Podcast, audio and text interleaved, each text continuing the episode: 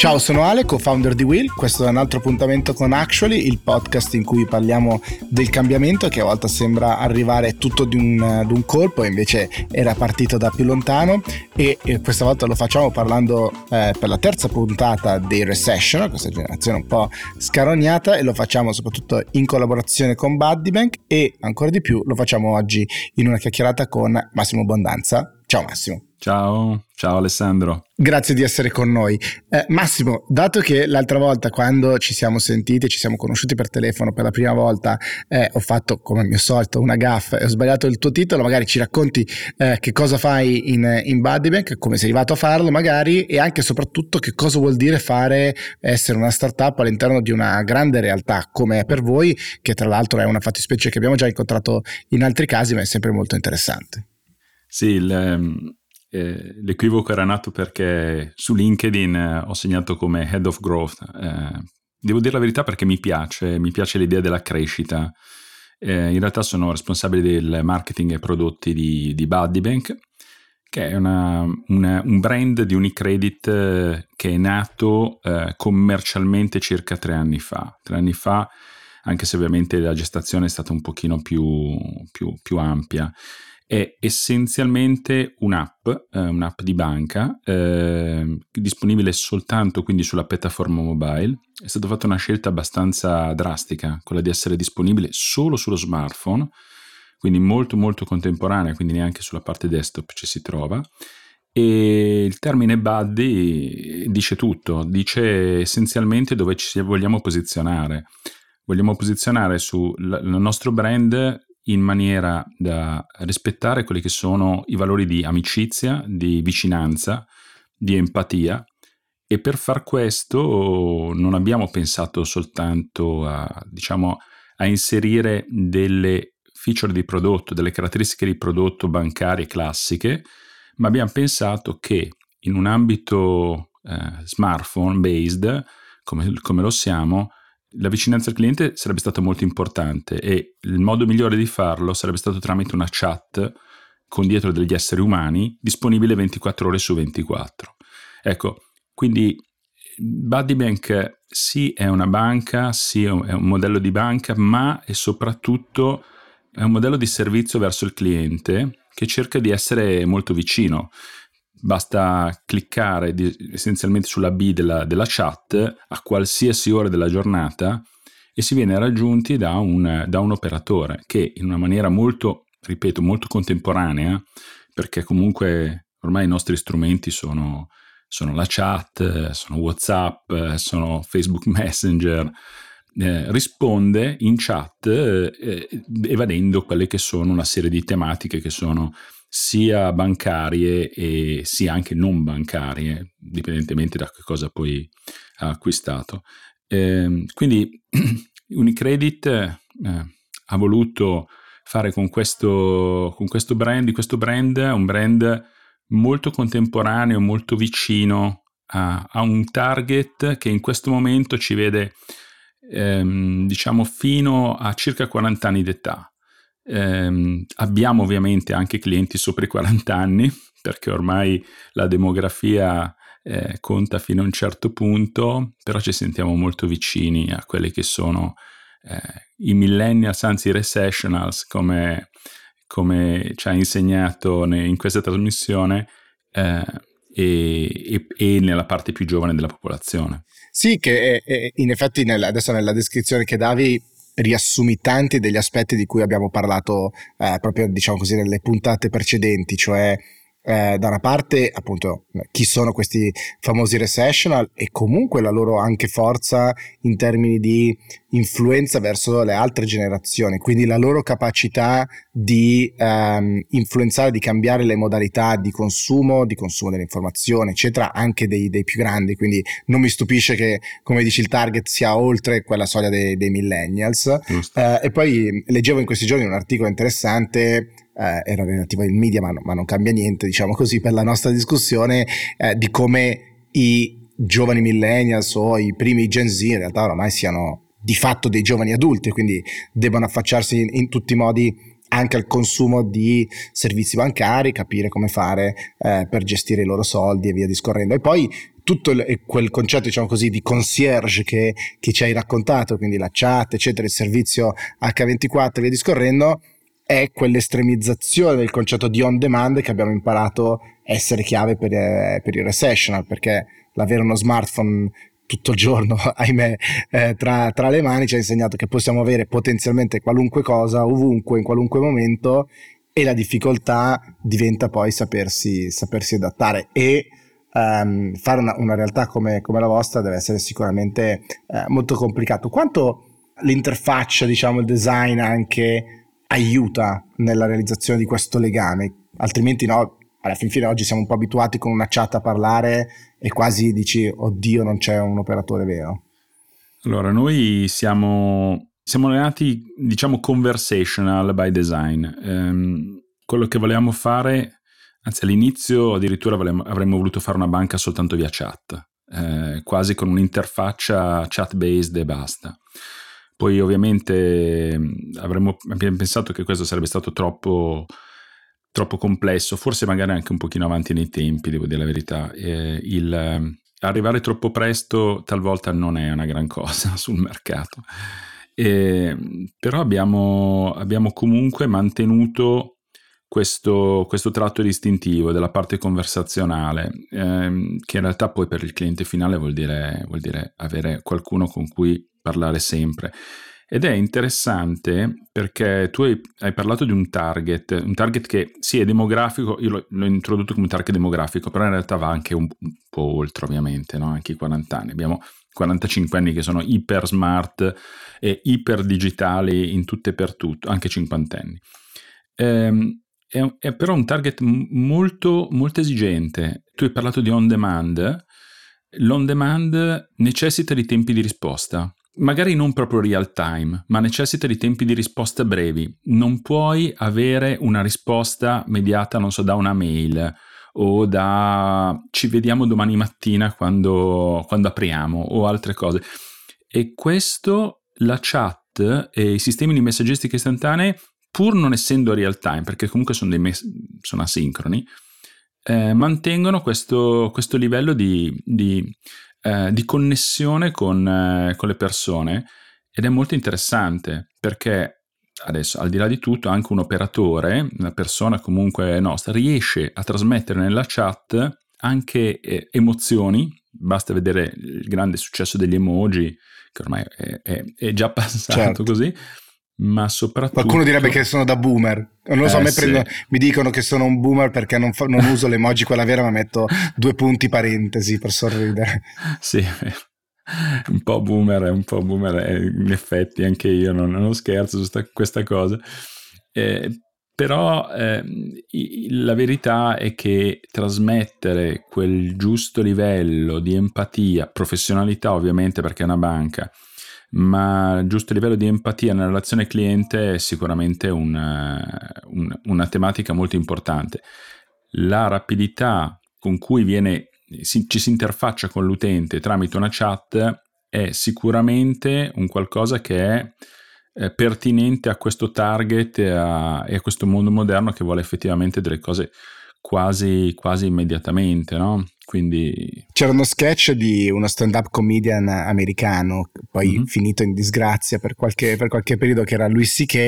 e lui faceva l'esempio in quel caso di internet sugli aerei, no? Cioè dice, mm. sei su un aeroplano, dovresti già solo essere esaltato dall'idea di essere in mezzo alle nuvole, eccetera, ti offrono il wifi, una cosa incredibile, poi a una piccola caduta e subito dici, che servizio schifoso, no? la velocità alla quale ci abituiamo a un servizio di cui prima non sapevamo neanche di poter disporre fondamentalmente e poi sì. il, il, fatto di dire ok adesso che ce l'ho pretendo lo standard che io ho in testa e quindi il fatto di avere davanti la possibilità di chattare come dici tu, ehm, n- non ti dà più la possibilità di dire ok, vabbè, mi hanno risposto, sai, avevo, fatto, avevo mandato la mail e poi mi hanno risposto dopo x giorni, ci sta, o la raccomandata. No, adesso ci ho chattato, sono passati 15 secondi dove cavolo sono finiti quindi eh, la velocità non è solo nell'on demand del voglio quel servizio ma anche tutta la mia esperienza dall'inizio alla fine eh, specie magari se qualcosa va, va storto è qualcosa di più complicato e forse una gestione anche dei miei soldi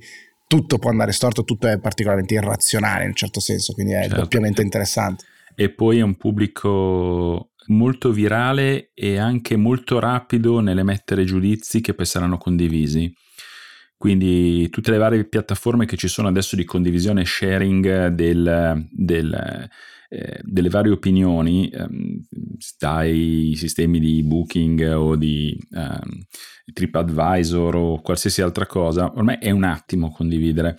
Quindi poi è un momento in cui le persone diventano molto esigenti dal punto di vista del, del modello di servizio, si indignano se una persona non è a disposizione 24 ore su 24 e poi sono, sono molto rapidi anche a, a smontare o a, o a, lodare un certo servizio a secondo di, di, di come è andata a finire, perché comunque adesso c'è la parte tecnologica che è, è rilevantissima, è un attimo inserirsi in una community e iniziare a parlare di un, di un servizio magari buono o cattivo che si è, che si è avuto.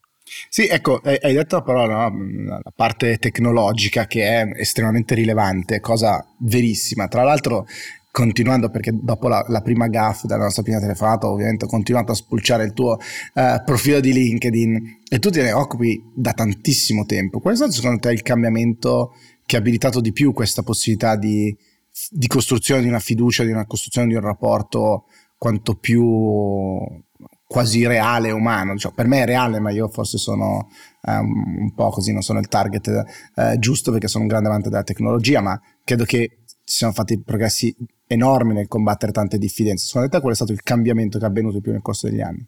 Guarda, io adesso bisognerebbe magari essere, avere più un background eh, di psicologia o eh, sociale, io ho un background molto più tecnico, però ti posso dire dal punto di vista tecnico eh, quello che effettivamente ha fatto, fatto, la differenza.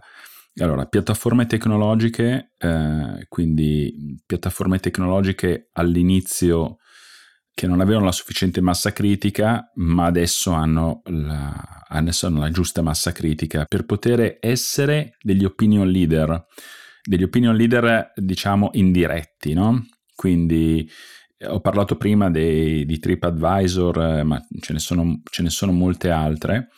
E ehm, in questo momento la, la ricerca del trust viene fatta su n, n livelli.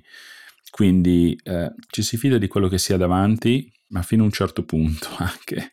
Forse è meglio avere anche un, un, un'opinione altrui, no? Certo. E quindi questo, questo tipo di, di, piattaforme è diventato, eh, non dico sostitutivo della relazione eh, che, si, che si fa e che si svolge per esempio con un operatore, nel nostro caso, però è sicuramente complementare lo sento dal vicino che c'è questo bellissimo bed and breakfast, ma poi farà vedere effettivamente le 10 recensioni, 15 e mi arrabbio se ne trovo due sole.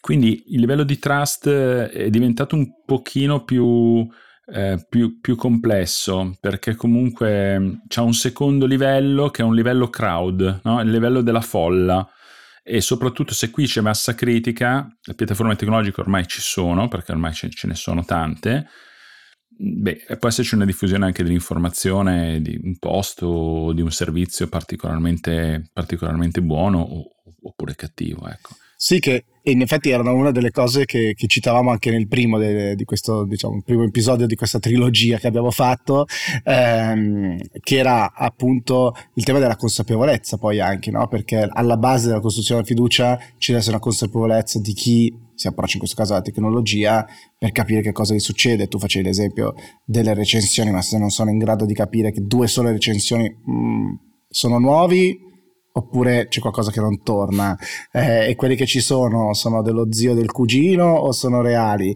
e quindi insomma anche il tema delle competenze e del, della consapevolezza come base per diventare, per diventare poi fiducia all'interno di un rapporto fra due sconosciuti in un certo certo. senso che il design tecnologico può cercare di, di avvicinare. Dall'altra parte, quella piccola esperienza, diciamo così, di qualche anno che ho fatto io all'interno di piattaforme, in realtà se ci penso, eh, la spinta di tutti è, è contraria a quella che state provando a fare voi, cioè tutti provano ad automatizzare il più possibile quel rapporto, a non farlo passare no? per un rapporto diretto, ma creiamo il modo perché ci sia o delle, delle domande e risposte da una parte o ci sia un'automazione del, del rapporto, eh, per una questione anche di economics.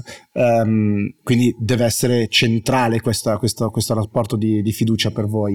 E prima, prima parte della domanda e la seconda che poi ti lascio è cosa cercano in particolare da questo tipo di rapporti millennials quando si tratta ad esempio di un servizio bancario?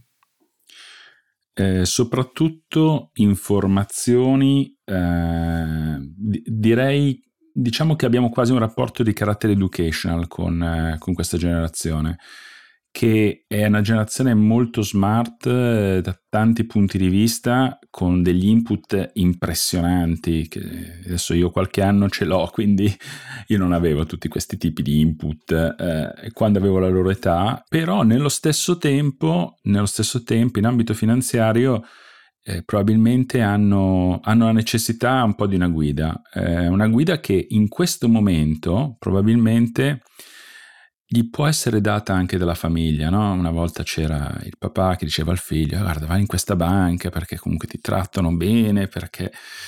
E adesso abbiamo notato che ehm, qualche volta il, il, rapporto è rovesciato. Eh, Ehm, soprattutto con molte challenger bank eh, eh, che sono venuti fuori in, questo, in questi ultimi anni, diciamo i più giovani hanno iniziato a costruirsi diciamo una loro eh, scelta autonoma, no? Quindi hanno iniziato a Massimo, fare... scusami, hai usato una parola difficile, ce la spieghi? Challenger Bank. Challenger Bank.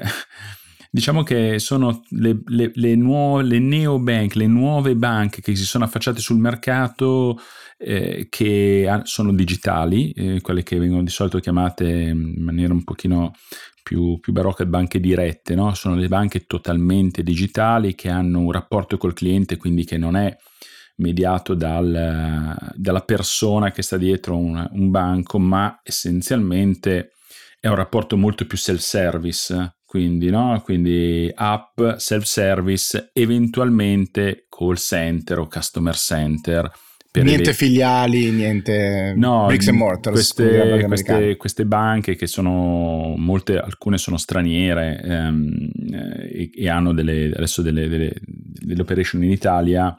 Eh, sono comunque caratterizzate da una struttura molto snella, molto digitale, con una grande cura ovviamente dell'app, perché è il mezzo principale, ma non solo, perché molto spesso, differentemente da Buddybank, vanno anche su, su desktop, quindi eh, stavo dicendo, molti di questi, di questi, giovani iniziano a fare una loro scelta. Nonostante questo, quindi partono e dicono ok, io voglio Buddybank, no? Perché? Perché Buddybank mi risponde sempre. Punto. La verità è poi dopo che eh, gli mancano tanti pezzi e quindi anche nel rapporto che, che, abbiamo con loro, il rapporto molto spesso è un rapporto di suggerimento, di quasi educativo, spiegargli, non so, anche le cose banali, perché un bonifico magari non arriva subito, arriva entro, entro tot giorni o cose di questo tipo. Quindi la nostra chat un po' va a sostituire quello che magari potrebbe anche essere, non so, un ambito familiare in cui magari il, il vecchio padre famiglia o la mamma o non so chi, eh, magari si faceva portavoce, so, di una certa saggezza finanziaria, economica, che in questo momento è abbastanza messa in discussione, ecco, no? Perché comunque c'è un, veramente è un mondo che sta evolvendo a una velocità, una velocità incredibile. È un po' tutto questo quello che ci, ci vanno a chiedere, ecco, non, niente di particolare. Molto spesso essere vicino, l'idea del buddy, l'idea dell'amico che ti, ti segue, che, che, parla la tua stessa lingua, è quella, ecco. Eh, è, è, è, dire, è, un megatrend di, di dire, straordinaria visibilità che, che, che si vede in tanti, in tanti ambiti. E forse mia personalissima opinione è anche dire una seconda fase rispetto prima a quello che dicevi tu l'accesso a un'enormità di informazioni. Poi è diventato un, un eccesso forse di, di, input che abbiamo.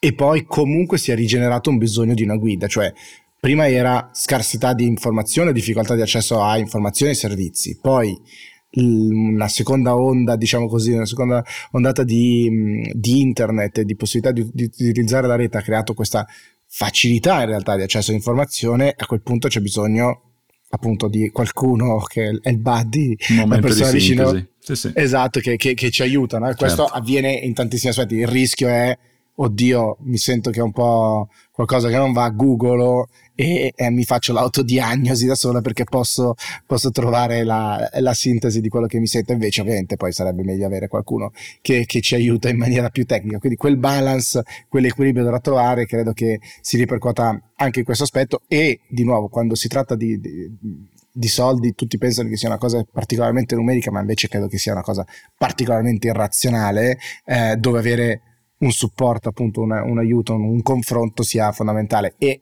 quello che vediamo poi è la digitalizzazione di quello come, come dicevi giustamente tu, un principio base del, del, marketing e credo che sia più del 70% delle decisioni che vengono prese al tavolo della, della cucina, come, come si suol dire, e molte di quelle conversazioni oggi vengono digitalizzate anziché appunto la mamma e il papà o i componenti di una famiglia o di un nucleo di amici ci sono è interessante. Esperti, Alessandro, mi è venuto in mente una cosa interessante anche vedere quello che abbiamo fatto dal punto di vista delle conversazioni, perché molto spesso le aziende, non solo finanziarie, ma in generale, costruiscono delle grandissime architetture di customer service, support, eh, nel quale chiedere le FAQ, eh, eh, domande, i, i bot e tutto quanto, e poi si va a scoprire che sì, qualche, qualche utente lo utilizza, ma poi quando uno ha un problema fa fare la ricerca su Google. Questo è, proprio... oppure va su siti eh, specializzati o su blog o su sistemi di, di reputation eh, dove c'è una community che ne discute. Quindi alla fine molti degli investimenti vengono, vengono fatti in generale e poi dopo in realtà vengono poco utilizzati perché il cliente va altrove. Ecco, quello che secondo me è stato interessante ed è interessante nell'esperienza Buddy che la, la, chat, che tra l'altro vabbè, è accessibile anche fuori dall'app, la nostra chat, quindi si può anche utilizzare anche non entrando in app, è in realtà diventato un punto di conversazione vero.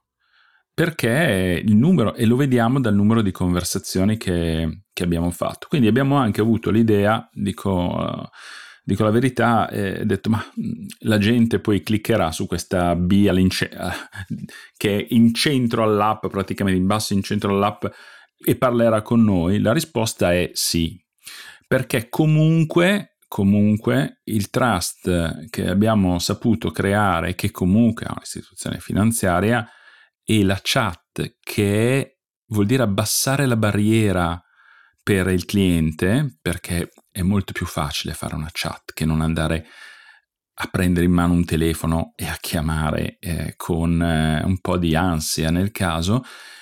In realtà l'abbiamo visto che era utilizzata. Quindi quello che abbiamo capito è il mezzo è corretto. La chat è veramente un mezzo molto contemporaneo, molto contemporaneo e abbassa tantissimo le barriere.